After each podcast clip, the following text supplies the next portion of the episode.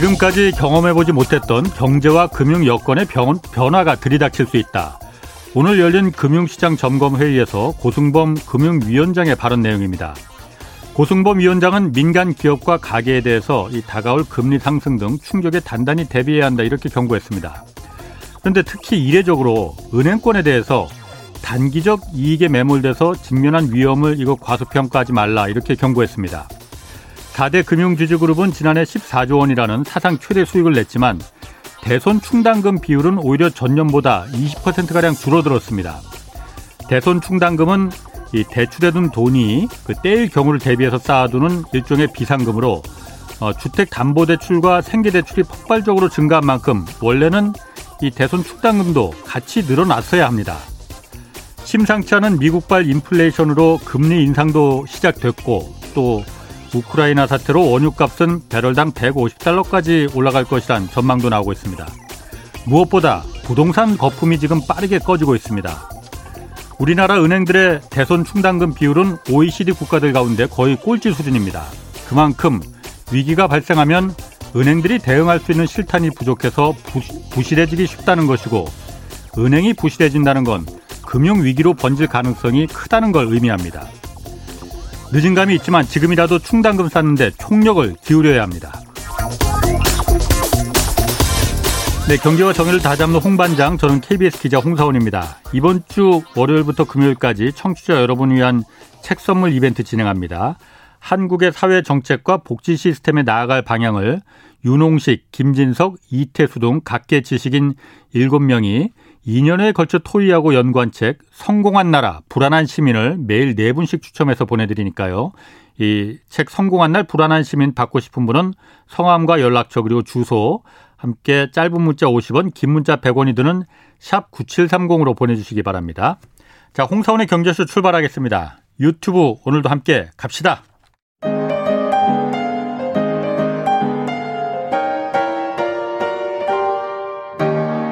대한민국 최고의 경제 전문가와 함께 합니다. 믿을 만한 정보만 쉽고 정확하게 전해드립니다. 홍사운의 경제쇼. 네, 우크라이나의 전운이 감돌고 있습니다. 미국과 러시아가 우크라이나 주재 자국 대사관 직원들 철수 명령 내렸고 다른 나라들도 지금 자국민에게 우크라이나 떠나줄 것을 권고하고 있습니다. 우리 우크라이나 사태는 이 석유와 천연가스 공급망에 달려 있기 때문에 세계 경제에 큰 변수가 될 수 있는데 그래서 오늘 모셨습니다. 유튜브 박종원의 견장 경제 한방 진행자시죠. 박종원 KBS 기자 나오셨습니다. 안녕하세요. 네, 안녕하세요. 오늘도 아주 그냥 밝은 인상으로 네. 이렇게 맞아주셨습니다. 자, 미국과 러시아가 그 우크라이나 주재 대사관 직원에게 이제 철수 명령 내렸고 또 오늘 뉴스 보니까는 우리나라 삼성 LG 직원들도 이 파견 직원들도 철수 조치 시켰다고 해요. 일단 네. 현재 상황 어떤 상황인지 간단하게 좀 설명해 주시죠. 일단 굉장히 지금 음. 우크라이나를 둘러싼 전원이 감도는 상황인데 네. 우크라이나 내부만 보면 생각보다 우크라이나 내부가 긴장도가 전 네. 세계하고 좀 달리 좀 떨어지는 상태거든요. 예.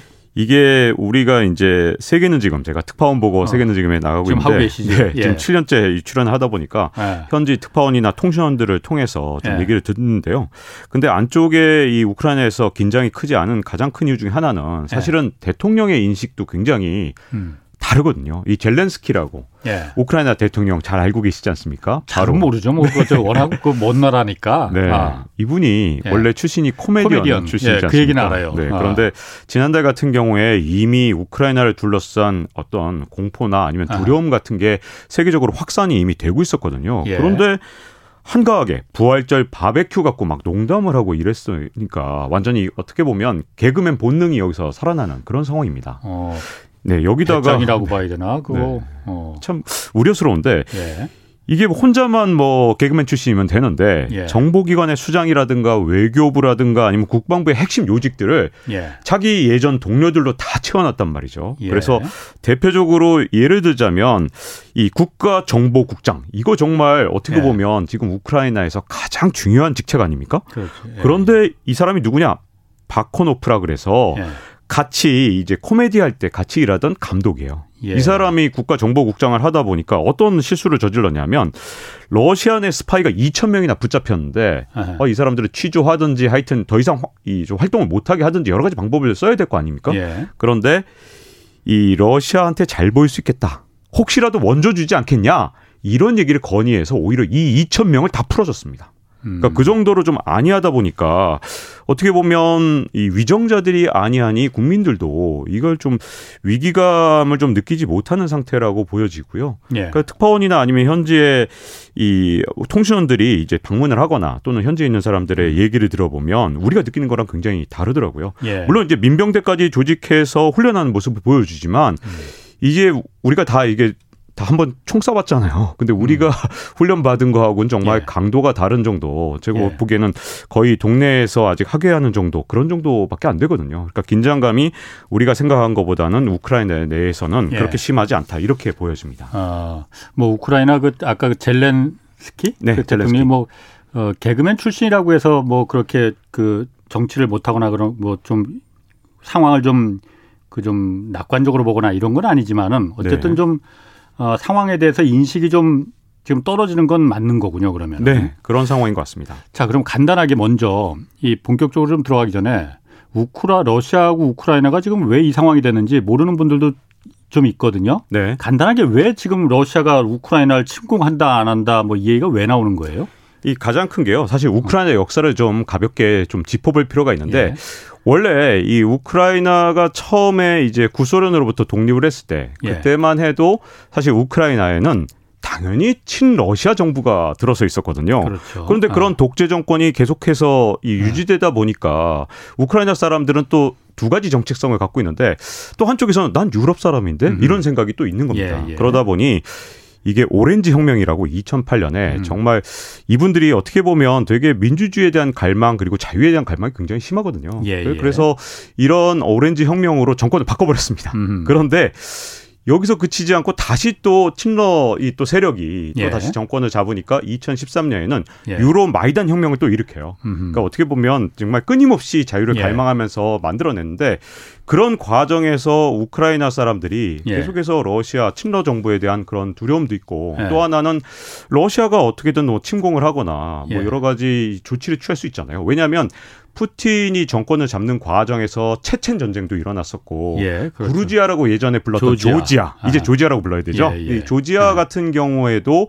어떻게 보면 침공을 했단 말이죠. 물론 예, 순서는 예. 조지아가 먼저 침공을 했습니다만 그런 과정을 겪다 보니까 이렇게 친러 정권이 다시 들어서는 일을 좀 영구히 음. 막기 위해서 좀 더 유럽에 가까워지길 원하고요. 정치체도 원하지만 그 과정에서 아예 나토에 가입을 했으면 좋겠다라고 음. 생각하는 그런 국민들의 숫자도 점점 늘고 있는 상황이라서 자 이제 러시아 입장에서 다시 한번 볼게요. 러시아 입장에서는 이 우크라이나가 어 다른 나라하고 좀 다른 게 있습니다. 예전에 구소련에서 예. 다 같이 독립을 했다 하더라도 예를 들어 러시아가 볼 때 카자흐스탄은 자기네들하고 좀 달라요. 왜냐하면 여기는 종교도 다르고 그렇지. 인종도 다르고 다르죠. 다 다르단 말입니다. 예, 예. 그리고 과거에 구소련에서 아프가니스탄을 한번 침공해봐서 한번 뜨거운 맛을 봤죠. 으흠. 종교가 다른 곳에 침략을 한다든가 했을 때 그 비용과 이런 것들이 얼마나 힘든지 네네. 문화적으로 융합도 안 되고 굉장히 어렵거든요.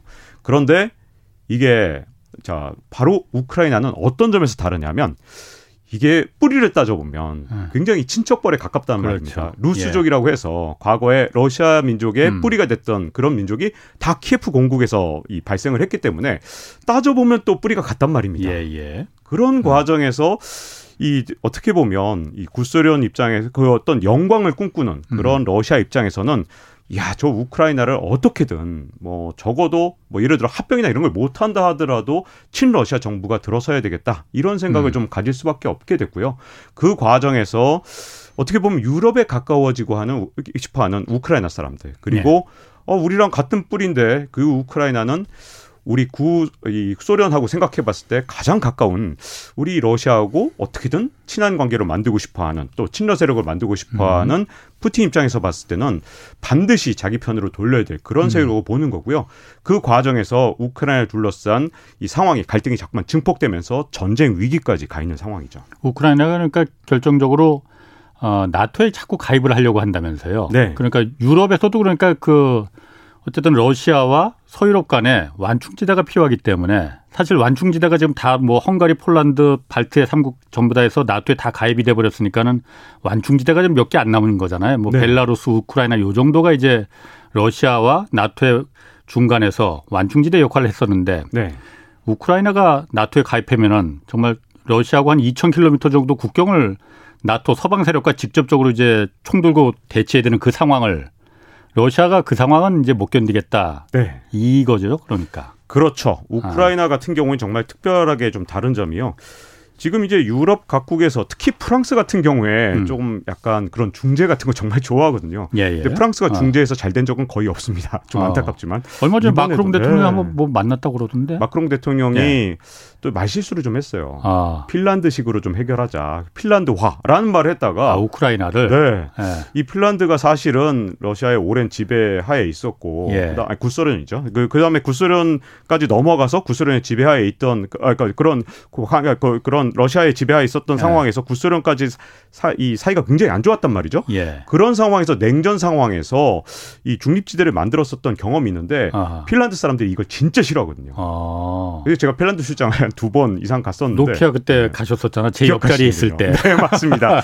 핀란드 사람들한테 러시아라 네. 그러면 정말 치를 떠는 존재인데 예. 그때 정말 싫어했던 게 핀란드화. 이게 아. 중립국을 만든다 그러면서 사실은 내부에서 검열도 굉장했고요. 아. 러시아와의 관계 속에서 정말 엄청난 스트레스를 받았거든요. 그랬군요. 그래서 마크롱 대통령이 아. 말실수하는 바람에 핀란드까지 굉장히 열받게 만드는 그런 예. 상황을 만들었는데 이게 마크롱 대통령이 정말 실수를 많이 한 게 핀란드도 열받게 만들었지만 아. 사실은 우크라이나를 핀란드화 시킬 수가 없는 점이 있습니다. 사실 러시아 입장에서 예. 이 중요도 면에서 굉장히 다른데 예. 일단 핀란드는 뭐 민족이라든가 심지어 어족도 조금 뭐 차이점이 있는데 음. 그에 비해서 사실은 이런 관계라고 보시면 돼요. 스페인 사람하고 포르투갈 사람하고 서로 말을 해도 어느 정도 알아듣거든요. 언어는 달라요 분명히. 네네. 아, 어느 정도 아. 언어는 다른데 근데 네. 러시아하고 우크라이나 사람들도 예. 언어는 분명히 다른데 예. 서로 막 떠들면 좀 약간 이해할 아, 수 있거든요. 예, 그런 예. 정도가 된다는 게 이제 러시아 사람이나 우크라이나 사람들이나 아하. 그 얘기를 많이 하거든요. 예, 예. 자, 이게 핀란드하고 일단 이 민족적인 특성, 그다음에 어족적인 특성 이런 점에서 다릅니다. 또 하나는 경제적 중요성인데 예. 핀란드 인구는 600만 정도밖에 되지 않고 그 다음에 사실은 부동항을 갖고 있지 않지만 우크라이나는 흑해로 흑해 넘어가는 또 완전히 중요한 요충에 있거든요. 예. 여기다가 인구 문제가 있습니다. 예. 사실은 어, 푸틴 대통령이 항상 외치는 게 뭐냐면 지난해 12월에 이 자기의 국영 방송 이 다큐멘터리에 나와서 이 얘기를 합니다. 구소련이 무너졌을 때, 하, 나 진짜 먹고 살기가 힘들어갖고 택시 운전을 했다. 내가 별을 보면서 택시를 몰았지. 아, 푸틴이? 네, 푸틴이. 택시 기사. 아, 푸틴이 원래 그 네. KGB 네. 했었잖아요. 그런데 KGB 전에 또 유도 선수였죠. 어, 굉장히 아. 유도도 잘했습니다. 아. 유도 선수 하다가 뭐 KGB도 했지만 이게 상황이 어려워지니까 택시 기사 했던 얘기를 하면서 정말 그거는 이 지정학적인 예. 위기를 만, 통해서 만들어진 아. 이 구소련의 재난이었고 그 재난은 다시는 반복되지 않, 않아야 하며 이 과거의 영광을 자꾸만 얘기하거든요. 자, 그런데 자, 구소련이 과거에 영광을 가졌던 가장 큰 이유가 음. 뭐 경제력도 있고 모든 게 있지만 사실은 인구가 진짜 중요하거든요. 음. 자, 1990년 예. 이 구소련이 붕괴되기 바로 직전이죠. 예. 그때 인구를 보면 구소련의 인구가 3억 명이었습니다. 아. 엄청나죠. 예. 자, 그런데 지금의 이 러시아의 인구는 1억 4천5백만밖에 되지 않거든요. 자, 그런데 우크라이나 인구가 얼마냐? 이게 진짜 중요한데. 예. 4,500만입니다. 아. 그리고 벨라루스 인구까지 하면 그게 천만이 좀 안 돼요. 예. 그럼 다 합치면 얼마가 되냐? 2억이 되는 겁니다. 예. 아. 자, 지금 구소련의 영광을 다시 이제 되찾으려면 같은 좀 비슷한 말을 쓰면서 그래도 민족적 뿌리를 좀 따져보면 사촌지간이라고 할 수 있는 예. 벨라루스나 아. 적어도 우크라이나는 적어도 우리 편으로 좀 돌리면. 구소련의 영광이 좀 더 가까워지지 않을까 예. 이렇게 생각을 하게 되는 거고 예. 그러다 보니 러시아의 그런 어떻게 보면 특히 푸틴의 야망을 비교해 보면 이게 갑자기 핀란드화 이런 것들이 나올 만한 상황이 아니거든요. 근데 마크롱이 그야말로 네. 푸틴의 생각과는 푸틴은 정말 생각할 수도 없는 걸 끄집어낸 거군요. 그러면 그러니까요. 프랑스가 이 역사를 보면 세계 역사를 보면 네.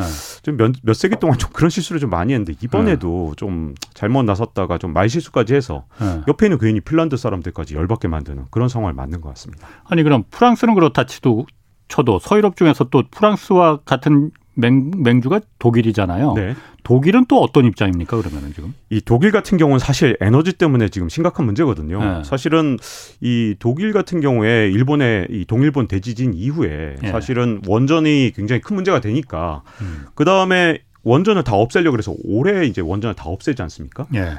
근데 이제 그렇지. 독일 같은 경우는 정말 원전을 다시 짓고 싶어도 정말 예. 짓기가 아주 어려운 상황에 처해 있어요. 예를 들어서 원전에 대해서 이제 정확하게 이해해야 될 부분이 뭐냐면 예. 원전은 어떤 특정 지역에 짓는 것도 굉장히 힘들어요. 독일 사람들이 예. 환경에 대한 생각 그리고 원전에 대한 그 굉장히 거부감이 굉장히 강하거든요. 예.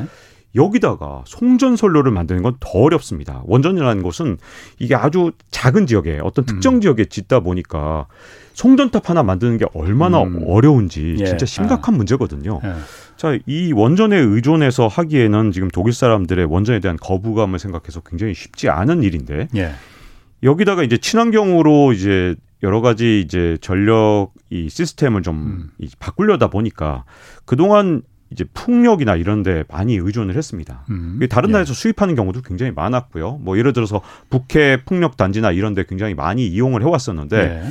안타깝게도 신재생 에너지가 아직은 또 새로운 에너지로 또 믿을 만한 건 아직 못했죠. 예. 특히 지난 9월에 지난해 9월 같은 경우에 음. 북해 바람이 하나도 안 음. 불었던 그런 예, 사태 예. 때문에 에너지난이 얼마나 심각한지를 음. 보여줬고 그러다 보니 천연가스에 대한 음. 의존도가 굉장히 높아졌습니다. 예. 그러다 보니 가장 큰 문제가 천연가스를 어떻게든 러시아에서 네. 수입하지 않으면 안정적인 에너지 공급이 안 되고요. 특히 겨울철에는 예. 천연가스로 난방까지 해야 되는 상황이니까 그렇지. 이게 우크라이나 사태에 잘못 끼어들었다가 잘못해서 전력 생산도 잘 안 되고 또 자국민이 추위에 떨어서는 정말 큰일 날 거 아니에요. 러시아한테 미운 털이 네. 박히면 안 된다 이 생각을 갖고 있다는 건가요? 그렇죠. 어. 그래서 미국 같은 경우는 액화 천연가스 네. 이 LPG를 말이야 우리한테 수입한 다음에 이걸 다시 쓰라니까 이런 네. 식으로 미국에선 얘기를 하고 있지만 예. 이 부분이 지금 현재 이 그 자체의 설비가 굉장히 많이 필요하거든요. 예. 액화 천연가스를 만들어서 다시 기화시키고 이 과정이 예. 많은 설비들이 필요하기 네. 때문에 아직은 그 에너지를 네. 충당하기 좀 쉽지 않기 때문에 독일 입장에서는 항상 보면 지금 보면 네.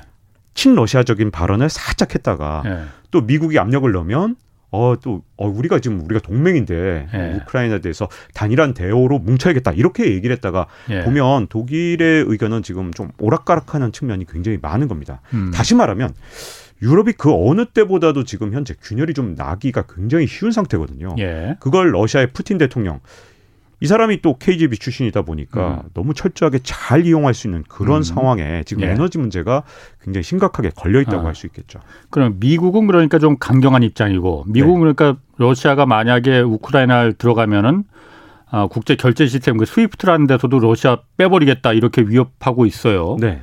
그리고 유럽 같은 경우는 입장이 좀 다좀 좀 조금씩 다르군요. 네. 뭐 독일 같은 경우에는 야 우리 좋은 게 좋은 거니까 싸우지 말자 그냥 러시아 하자는 대로 좀 웬만하면 들어주고 뭐 이렇게 하고 프랑스 같은 경우에는 뭐 이것도 아니고 저것도 아닌 입장이고 그러다 네. 이제 양쪽에서 다 얻어 터지는 그렇죠. 좀 문제가 좀 있었죠 이번에. 그러면은 지금 2월 16일 날 모레 그 침공할 것이다. 미국 쪽에서 이런 보도가 나오잖아요. 네. 16일은 내일 모레지 않습니까? 네. 이게 무슨 근거가 좀 있는 거예요?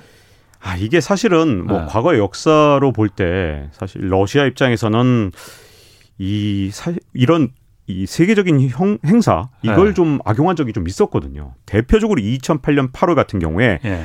베이징 하계 올림픽이 열렸을 때 예. 그때 개막식 날 조지아를 침공을 했습니다. 아, 그 당시 그루지아. 네. 아. 그루지아라고 예. 불렀었던. 예. 그리고 2014년 2월 같은 경우에는 예. 이 자국에서 이건 또 다른 나라도 아니고 자국에서 소치 올림픽이 끝난 지 닷새 만에 크림 반도를 공격을 해서 병합을 음. 해버렸죠. 예. 물론 이 공격의 방식은 좀 특이한 방식으로 정치 장교들을 이용한 굉장히 정치적인 방법으로 음.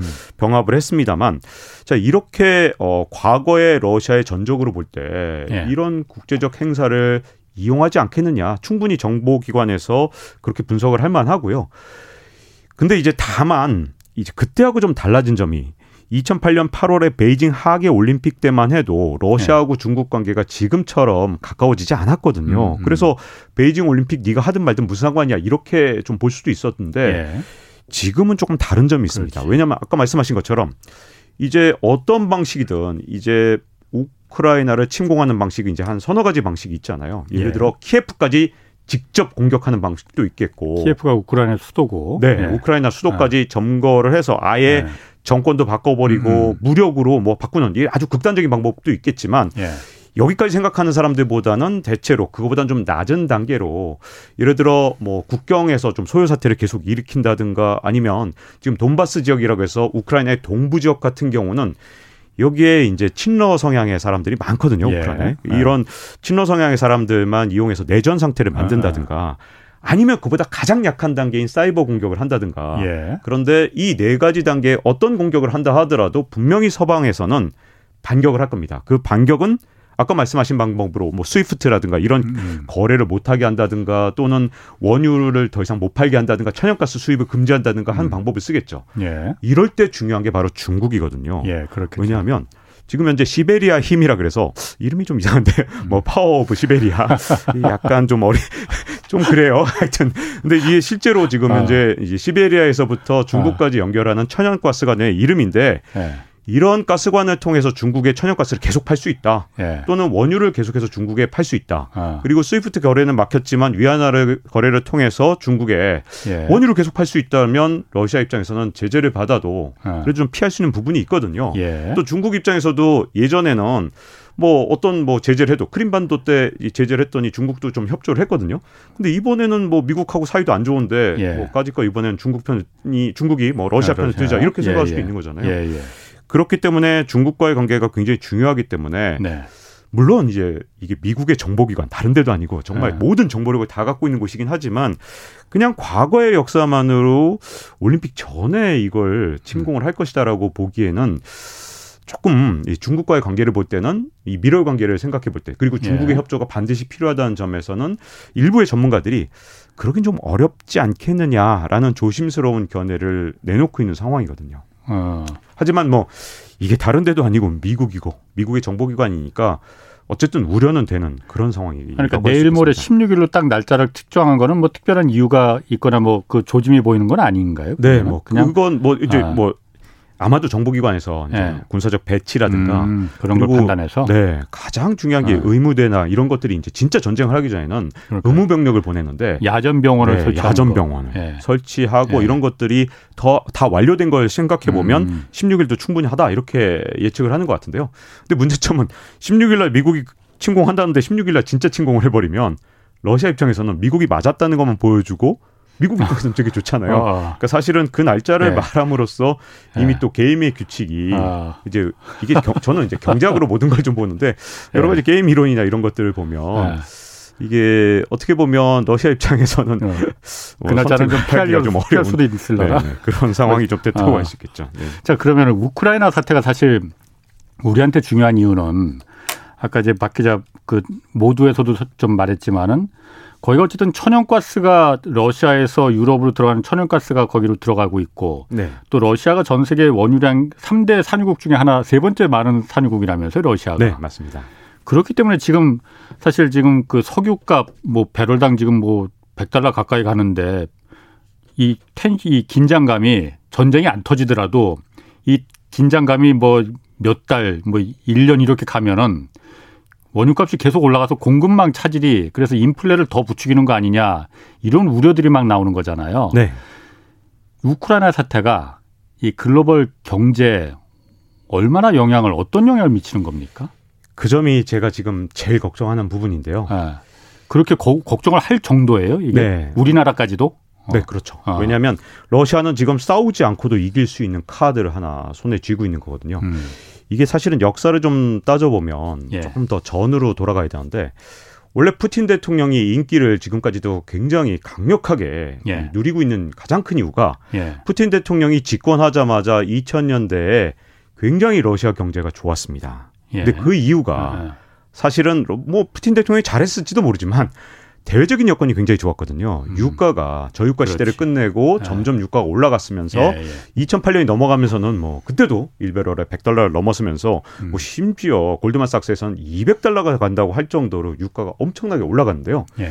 예. 러시아가 사실은 뭐 예전으로 생각하면 안 되고 이제는 그냥 사우디하고 굉장히 경제 구조가 비슷한 그냥 산유국의 경제 구조를 갖고 있거든요. 예. 그렇기 때문에 전체 수출의 40%가 예. 원유나 천연가스고 예. 그다음에 국가 재정, 특히 러시아 연방의 국가 재정에 50%가 넘습니다. 그러니까 음. 유가가 올라가면 국가 재정도 빵빵해지고 뭐 유가가 떨어지면 경제도 나빠지고 국가도 재정 적자를 보는 그런 상황이거든요. 예. 자, 그런데 이게 항상 유가는 어떤 이제 이렇게 출렁거림이 있냐면 이 conventional oil이라 그래서 셰일가스가 아닌 이제 전통적인 방법으로 원유를 개발할 때 걸리는 시간이 5년에서 10년 정도가 걸립니다. 예, 예. 이게 사이클을 만듭니다. 음. 유가가 비싸면 그 다음에 한 5년에서 10년 개발을 못 하니까 아, 많이 하니까 많이 하니까, 많이 하니까 아. 유가가 떨어지고요. 예, 예. 그 다음에 5년, 10년 정도 유가가 낮은 상태가 되면 또 그때는 생산성이 떨어지니까 네, 개발을 안 해. 개발 안 해서 또 예. 유가가 올라갑니다. 예. 지금 고유가 사이클이 이제 시작된 초반이거든요. 자 그런데 하필이면 이때 바이든 대통령이 취임을 하면서 무슨 얘기 를 했냐? 어. 신재생에너지로 가자 이렇게 예, 얘기를 예. 했죠. 그러면 이제 많은 전문가들이 그때 틀렸는데 뭘 틀렸냐면 신재생에너지로 간다 그러면 유가가 떨어질 줄 알았죠. 어. 근데 올라갔습니다. 왜 그러냐면 신재생에너지로 전환하는데 걸리는 시간은 엄청나게 오랜 시간이 걸립니다. 예. 그런데 신재생에너지로 간다 그러니까 아까 conventional 오일 음. 전통적인 방식으로 어, 원유를 개발하는 방식으로 걸리는 시간이 5년에서 10년이 걸리는데 예. 자, 그런데 장사를 해서 하려면 그 이 하나의 유전을 파면 거기서 한 10년, 20년을 계속 파야 그렇지. 예. 본전을 뽑을 거 아닙니까? 예, 예, 예. 그런데 한 10년 뒤, 20년 뒤에는 바이든 대통령이 하는 그 정책이 성공을 하면 예. 신재생에너지로 다 가겠네. 예. 그러면 적극적으로 유전을 개발할까요?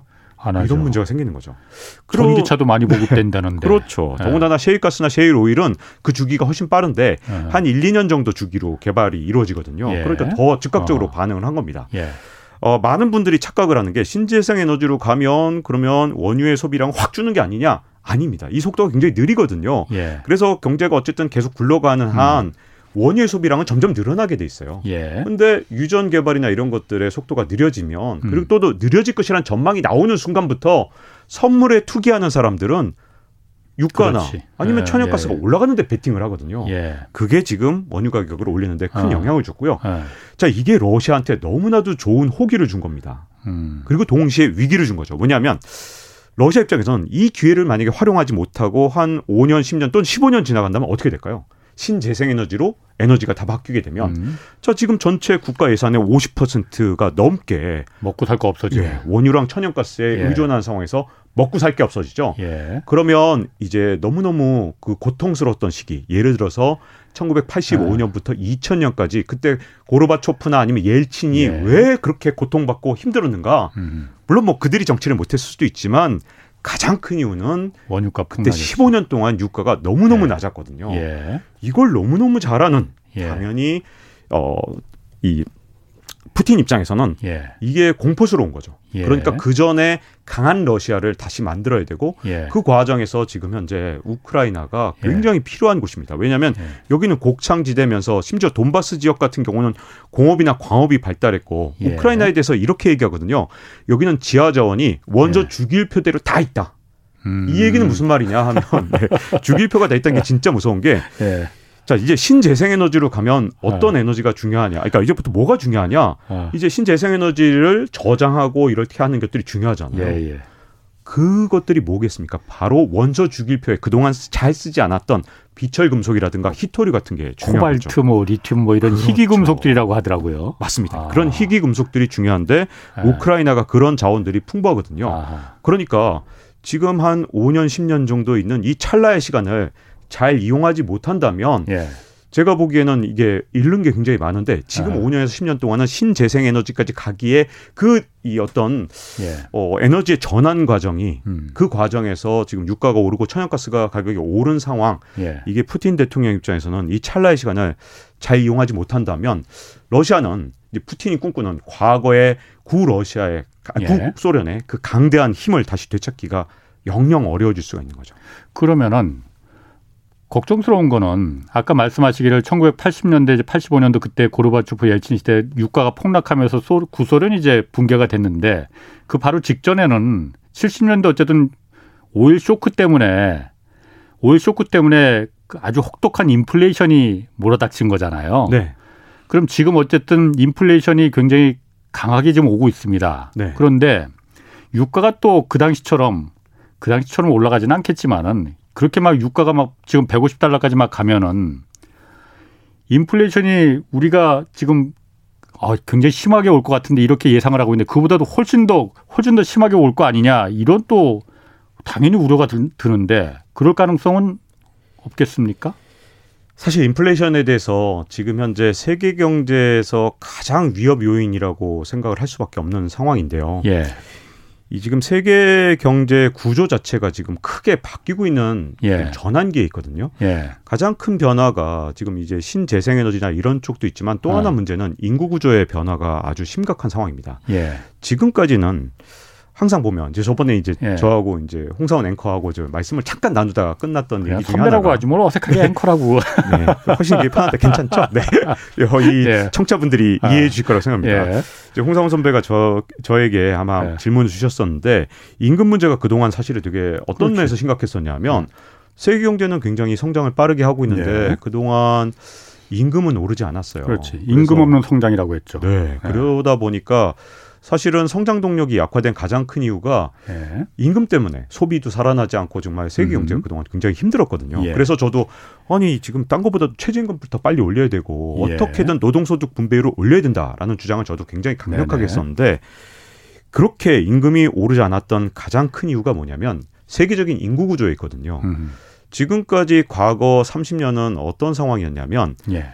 이 전 세계적으로 노동력이 남아돌던 시대였습니다. 아. 가장 큰 이유는 중국이었죠. 그렇죠. 중국에서 이제 예. 유휴 인력이라고 하는데 도시화를 통해서 정말 많은 음. 인력이 농촌에서 놀고 있었는데 음. 이게 말 그대로 이게 도시로 오면서 농민공들, 네, 농민공들이 몇 명이냐? 2억 5천만 명이나 음. 되는 사람들이 적어도 30년 동안 도시로 계속 넘어오면서 예. 유휴 인력이 된 겁니다. 음. 근데 이게 세계화하고 같이 맞물리면서 중국의 노동력 공급이 전 세계의 임금을 낮추게 됐는데 예를 들어 미국 사람들이 투자를 한다고 해도 중국에 투자를 하거나 그렇죠. 이런 노동력을 활용할 수 있었거든요. 음. 그때 동유럽도 이런 세계 경제에 편입되면서 동유럽 인구도 늘었고요. 예. 이 30년 동안 여성 노동력이 또 크게 시장으로 진입을 그렇죠. 했습니다. 아. 그런데 이제 앞으로는 어떻게 되냐면 이런 경제 상황이 송두리째 바뀌게 될 겁니다. 이제 더 이상 이 노동의 추가 공급이 에? 아마도 예. 어려워요. 예. 이제 인구가 늘어나는 나라는 인도하고 아프리카 정도고 동남아시아는 뭐 아예 사이즈가 다르기 때문에 빼야 음. 되는데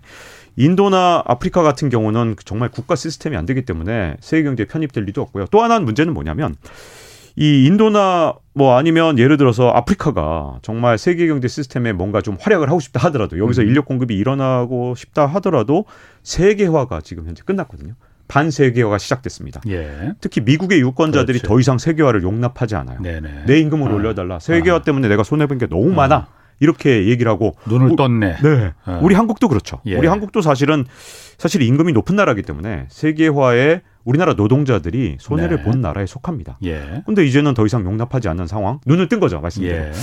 그런데 그런 상황 속에서 지금 만약에 이제 인플레이션이랑 복병이 이제부터는 2020년대에는 제가 보기엔 여러 가지 원인들이 맞물리면서 인플레이션을 자극할 가능성이 큰데 음. 여기다 돈을 엄청 풀었단 말이죠. 예.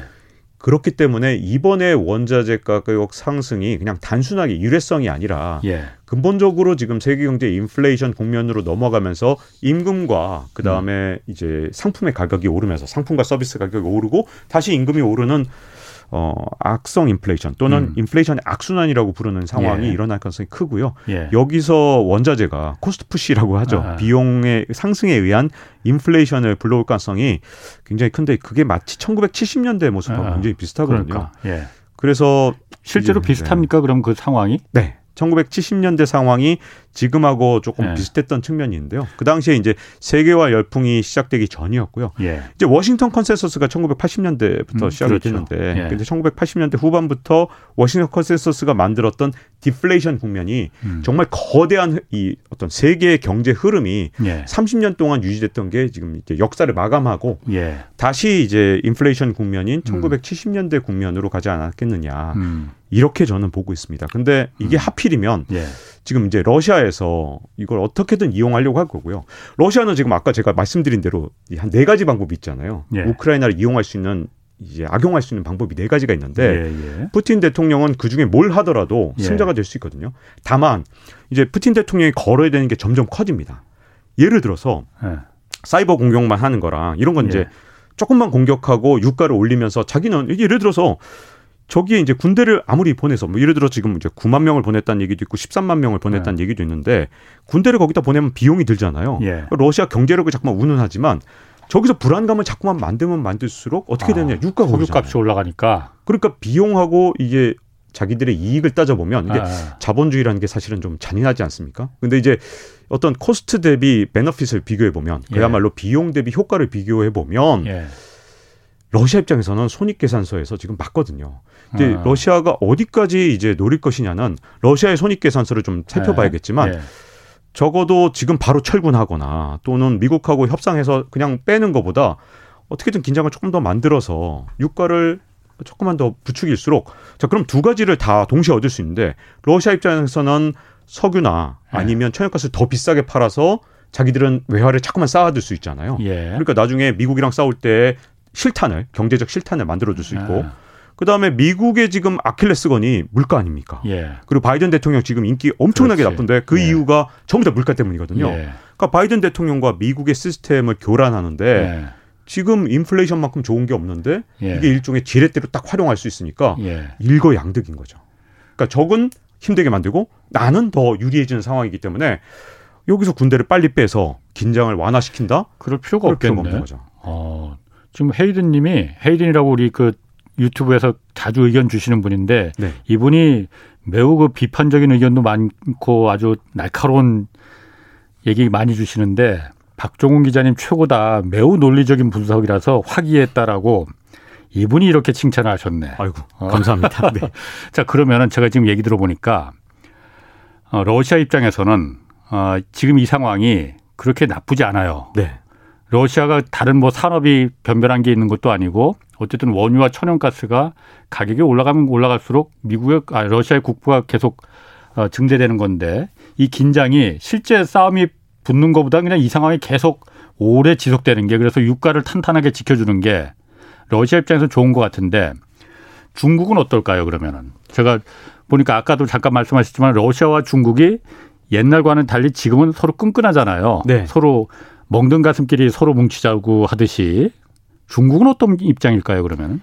중국 입장에서는요. 지금 사실은 중국이 가장 신경 쓰는 것 중에 하나가 패권 전쟁에서 예. 경제적으로 부딪히는 것도 있고 타이완도 있거든요. 그렇죠. 자, 그 두 가지 측면을 다 봤을 때이 예. 미국하고 전쟁을 벌일 때 사실은 예. 경제 전쟁에서 어쨌든 경제적으로 미국이 어려워지면 어려워질수록 상대적으로 중국이 훨씬 더 유리한 고지를 점령할 수 있잖아요. 네. 지금 현재 중국은 어쨌든 미국하고 패권 전쟁을 그대로 붙으면 예. 경제적으로 이 중국이 미국의 이길 확률은 없죠. 거의 제로에 어. 가까운데 어. 예, 예. 러시아하고 이 손을 잡게 되고 에너지 문제를 해결하게 되면 예. 상당히 다른 국면이 펼쳐질 수 있거든요. 아. 이게 일단 경제적 측면에서 중국이 러시아하고의 협, 협력 그리고 예. 밀월 관계를 좀 유지하는 이유라고 할 수 있을 것 같고요. 아.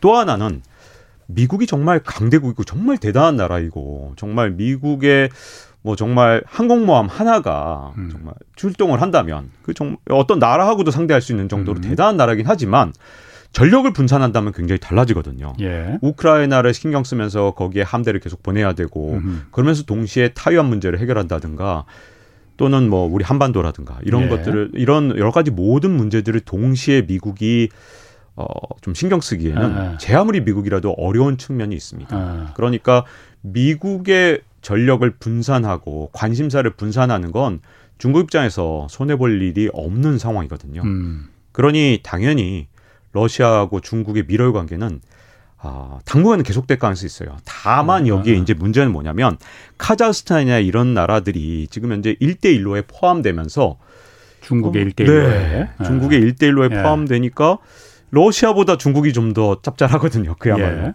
예. 그러니까 살짝 어 이게 중국 쪽이 좀 더 나은데 이런 예. 측면에서 이런 중앙아시아의 나라들이 점점 예. 중국으로 붙는 그런 모습들은 음, 음, 음. 러시아 입장에서 굉장히 신경 쓰이거든요. 음, 그러니까 그런 부분에 있어서 다시 갈등이 격화되기 전까지는 아. 두 나라의 밀월 관계가 한동안은 계속될 것이다. 왜냐하면 미국 아. 대미국 어, 예. 협력이 더 중요하지. 음. 중앙아시아나 이런 데서 붙는 것보다 그게 훨씬 더 지금 현재 더 중요한 문제거든요. 제가 보니까는 지금 얘기 듣다 보니까 이런 생각이 좀 들어요.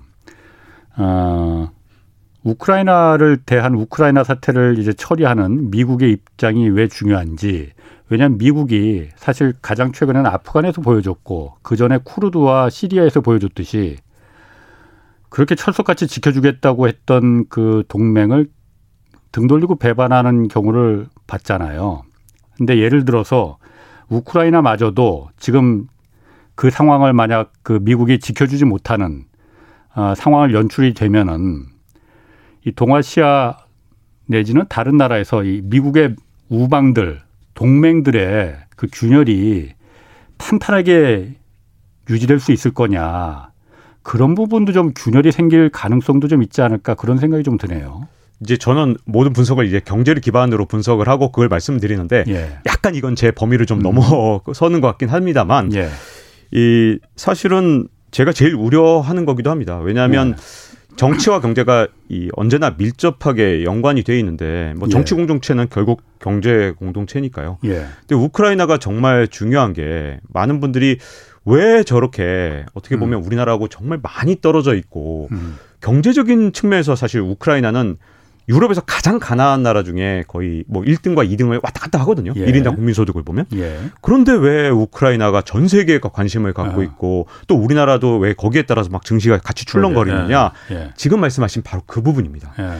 미국이 만약에 계속해서 어, 어떻게 보면 그런 나라들, 러시아나 이런 중국 같은 나라들로부터 그런 음. 나라들로부터 이런 우방 국가를 더 음. 이상 보호해줄 수 없는 나라다라고 음. 생각하는 순간 예. 이게 그냥 단순하게 정치적인 균열, 국제 지정학적인 문제만 무너지는 게 아니라 예. 정치적 공동체에서 경제적 공동체까지 흔들릴 수밖에 없고요. 예. 그러다 보면 이 대중국 패권 전쟁에서 중국과의 우방들이 다 그러니까 예를 들어서 중국과의 우방들이 다 모여 있고 또 미국과의 우방들이 다 모여서 전쟁을 벌여야 되는데 경제 전쟁을 예. 그런 상황에서 균열이 일어날 수밖에 없기 때문에 예. 사실 이게 단순하게 우크라이나 하나의 문제가 아니라 과연 우크라이나 문제를 어떻게 해결하느냐에 따라서는 네. 미국이 그동안 유지해왔던 수많은 패권들이 균열이 갈 수 있는 아주 작은 균열이지만 원래 댐이라는 게 작은 균열부터 음. 무너지면 사실 댐도 무너지거든요. 예. 그래서 미국도 아프간에서 밀린 다음에 더 이상 우크라이나 밀릴 수 없기 때문에 그 어떤 때보다도 지금 긴장해 있는 상태고 음. 또 러시아도 이 상황을 노리지 못하면 아까 말씀드린 것처럼 신재생 에너지가 세상을 지배하기 시작하면 예. 기회가 없을 거니까 예. 둘이서 지금 건곤일척의 싸움을 벌일 수밖에 예. 없는 예. 아주 묘한 시기가 지금이라는 거죠. 그래서 예. 지정학적으로 사실 이 갈등 어떻게 보면 계속해서 패권을 유지하려는 그런 예. 미국의 그런 세력과 예. 또 미국을 중심으로 한 그런 세력과 또 미국이 도전하는 예. 중국과 러시아 간의 예. 갈등이 지금 이제 일시적으로 음. 양쪽의 힘이 좀 부딪히는 시기가 음. 계속될 수밖에 없기 때문에 약간은 걱정이 되는 거죠. 우리가 키예프, 그러니까 즉 우크라이나의 음. 수도까지 진군하는 러시아 군대를 무서워하는 게 아니라 그냥 이 갈등 자체가 예. 어떻게 보면 세계 시장을 음. 충분히 위협할 수 있는 상황이기 때문에 네. 그게 우려가 되는 겁니다. 그러면은 그 다시 그냥 근본적으로 돌아가서 어쨌든 지금 그 이 상황 전까지는 어쨌든 완충지대로 우크라이나가 계속 남아 있었고 뭐 그렇게 군사적인 긴장이 올라가지 않았었잖아요. 네. 올라간 결정적인 이유는 우크라이나가 자꾸 나토에 가입하겠다고 하고 미국이 그걸 자꾸 부추겼다면서요. 그러니까. 네, 맞습니다. 그러면은 그냥 뭐 또 유럽은 그러니까 우크라이나가 나토 가입하는 걸 별로 그렇게 탐탁지 않게 생각했다고 해요. 미, 서유럽도 러시아와 국경을 맞대고 싶지 않으니까. 그러면 그냥 옛날처럼 야 우크라이나 너는 그냥 뭐 핀란드처럼 아까 그 마크롱 대통령이 그렇게 제안한 것처럼 그렇게까지나 중립국은 아니더라도 나토 가입하지 말고 그냥 지금 상태로 그냥 살아.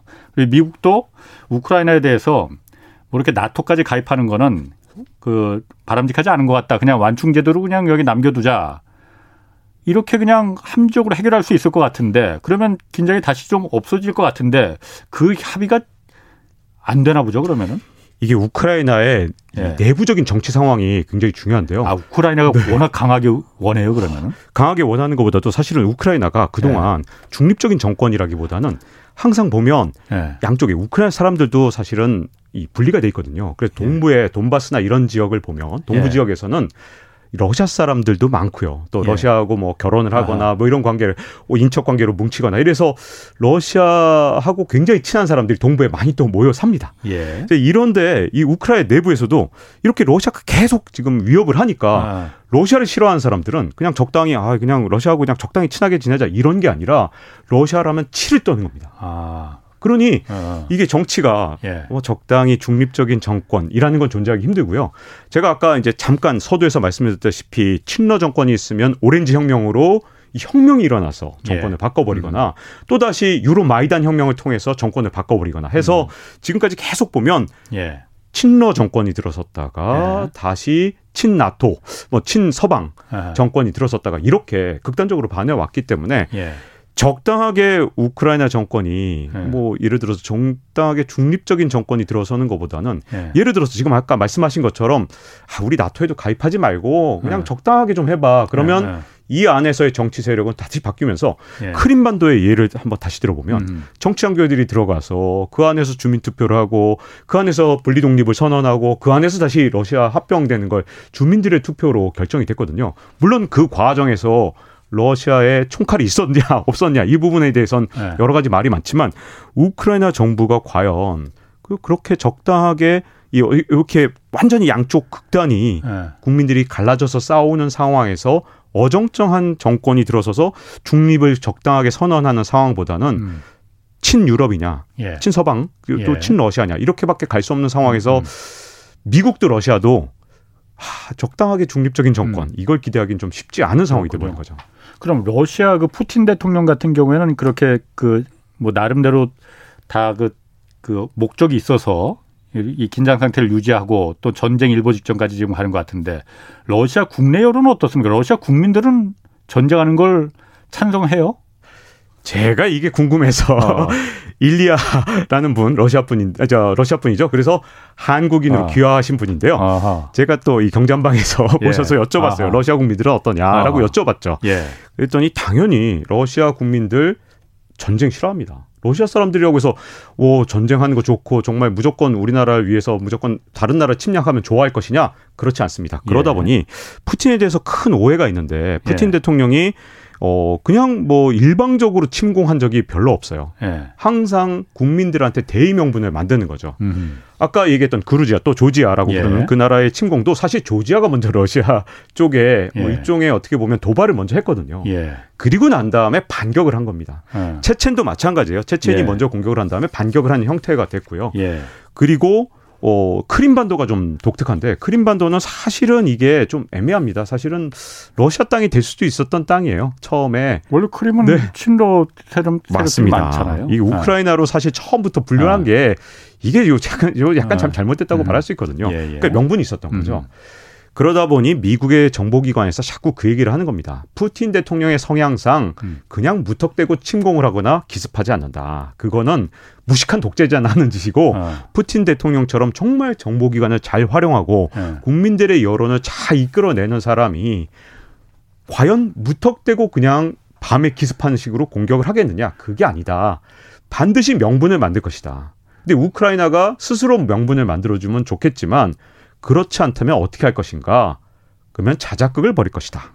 라고 미국 정보기관에서 시나리오를 쓰는 겁니다. 소설을 만드는 거죠. 아, 내가 우크라이나 네. 침공할 수 있는 자작극을 네. 미국이 아예 미국이란다. 러시아가 만들 것이다. 네, 네. 그 뭐는 물론 이제 어. 미국 정보기관을 믿고 싶지만 뭐, 네. 뭐 굉장히 뛰어난 정보력을 갖고 있겠죠. 예. 근데 좀 너무 심한 이제 소설까지 갔는데 제 아. 생각에는 뭐 예. 러시아가 무슨 생각 하는지까지 마음을 읽을 음. 수는 없잖아요. 근데 다만 이 소설까지 나온 이유는 그동안 푸틴 대통령이 다른 나라하고 교전을 할때 예. 국민들한테 큰 소리 쳐야 되잖아요. 예, 예. 침략자 누가 아. 칭찬하겠습니까? 야 이런 침략자 이 누구도 좋아할 사람이 없거든요. 예. 근데 아 러시아 사람들 국민성에 이런 게 있어요.